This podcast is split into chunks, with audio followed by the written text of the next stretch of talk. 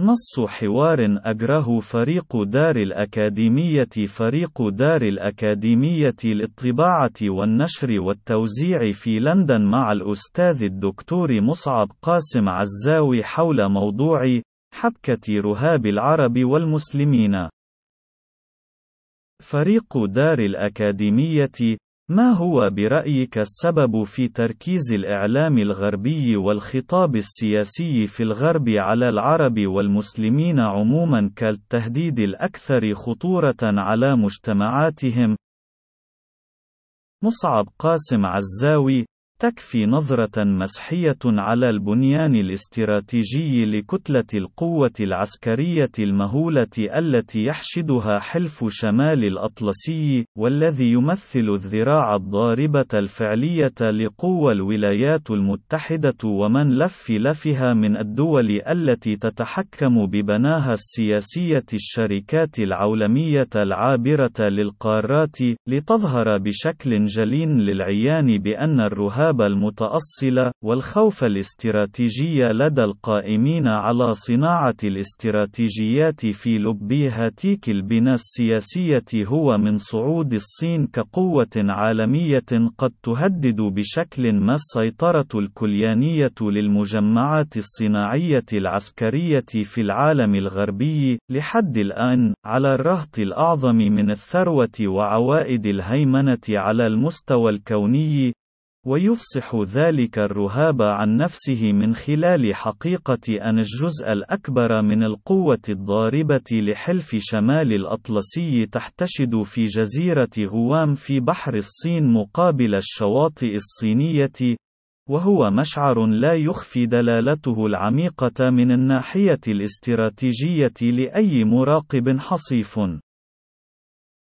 وعلى الرغم من ذلك الواقع وتلك الحال، فإن الصين على الرغم من اعتبارها أس المخاطر الوجودية في منظار حكام العالم الفعليين، أرباب المجمعات الصناعية العسكرية في الغرب، وشركاتها العابرة للقارات، فإنها لا تصلح لأن تكون العدو المشهر من الناحية الإعلامية، الذي بوجوده يتم تخويف دافعي الضرائب في الغرب من ذلك البعبع الذي ينتظر الإطباق عليهم وعلى حيواتهم المرفهة بعد زوال الجول السوفيتي وعدم صلاحية مسرحيات الحرب على تجارة المخدرات و الحرب على الجريمة المنظمة والتهديدات الخلابية من دول مجهرية مثل نيكاراغو أو حتى كوبا المنهكة بحصارها المزمن في تخليق ذلك الوعي الهستيري الضروري لضمان استسلام دافع الضرائب في الغرب الكلياني لإرادة مستبديهم المنمقين بتزويقات الديمقراطيات الشكلية في الغرب، وإذعانهم المطلق، وتسليمهم لكل مفاتيح خزائن الأموال العامة لهم لصرفها بأي شكل قد يحفظ حيواتهم من الأفول بين براثن وأنياب ذاك البعض البعبع المتحين فرصة انقضاضه عليهم، والتي لا بد أن تصب وفق قواعد الرأسمالية المعولمة في جيوب المجمعات الصناعية العسكرية وشركاتها العابرة للقارات.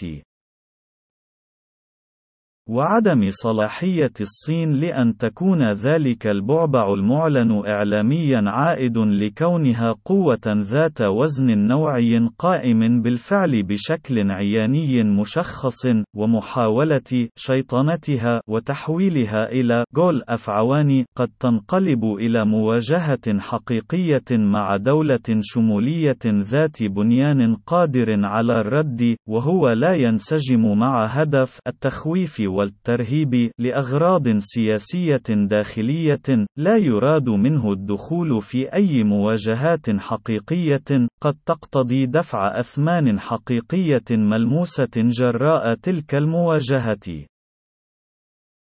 وفي هذا السياق تفصح الحرب على الإرهاب عن نفسها بمثابة الترياق والحل الناجع الصالح لكل زمان ومكان من منظار أصحاب الحل والعقد في الغرب فهي تلبي الهدف الأساسي في استدامة حالة الرهاب الجمعي في الغرب بالإضافة إلى أنها تمثل حربا مع عدو غامض على طريقة الأفلام الهوليودية لا شكل عيانيا له قادر على التحول والتمظهر بكل الأشكال والتلاوين العجابية الغرائبية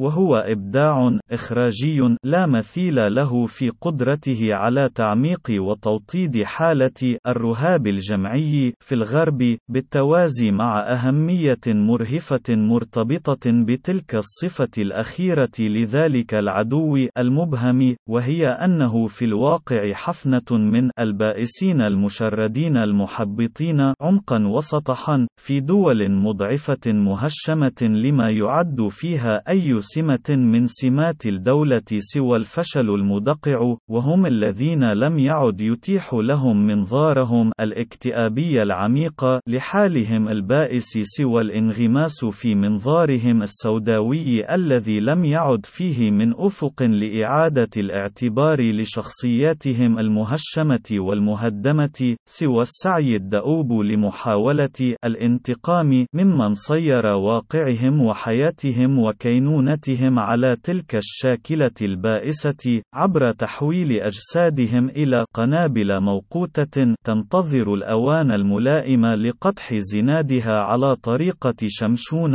الأعمى.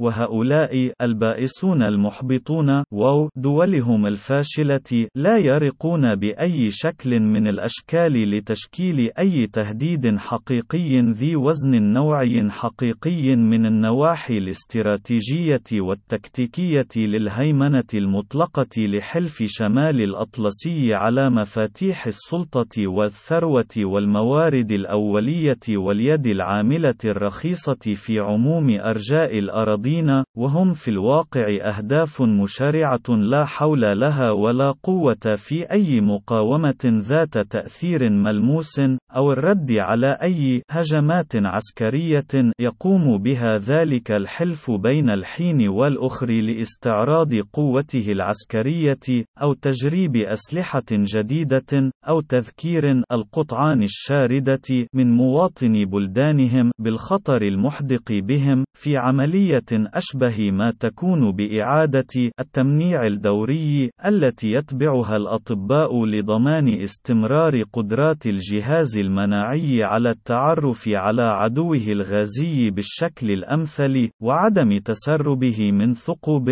ذاكرة الجسد الاجتماعي المناعية تحت أي ظرف كان.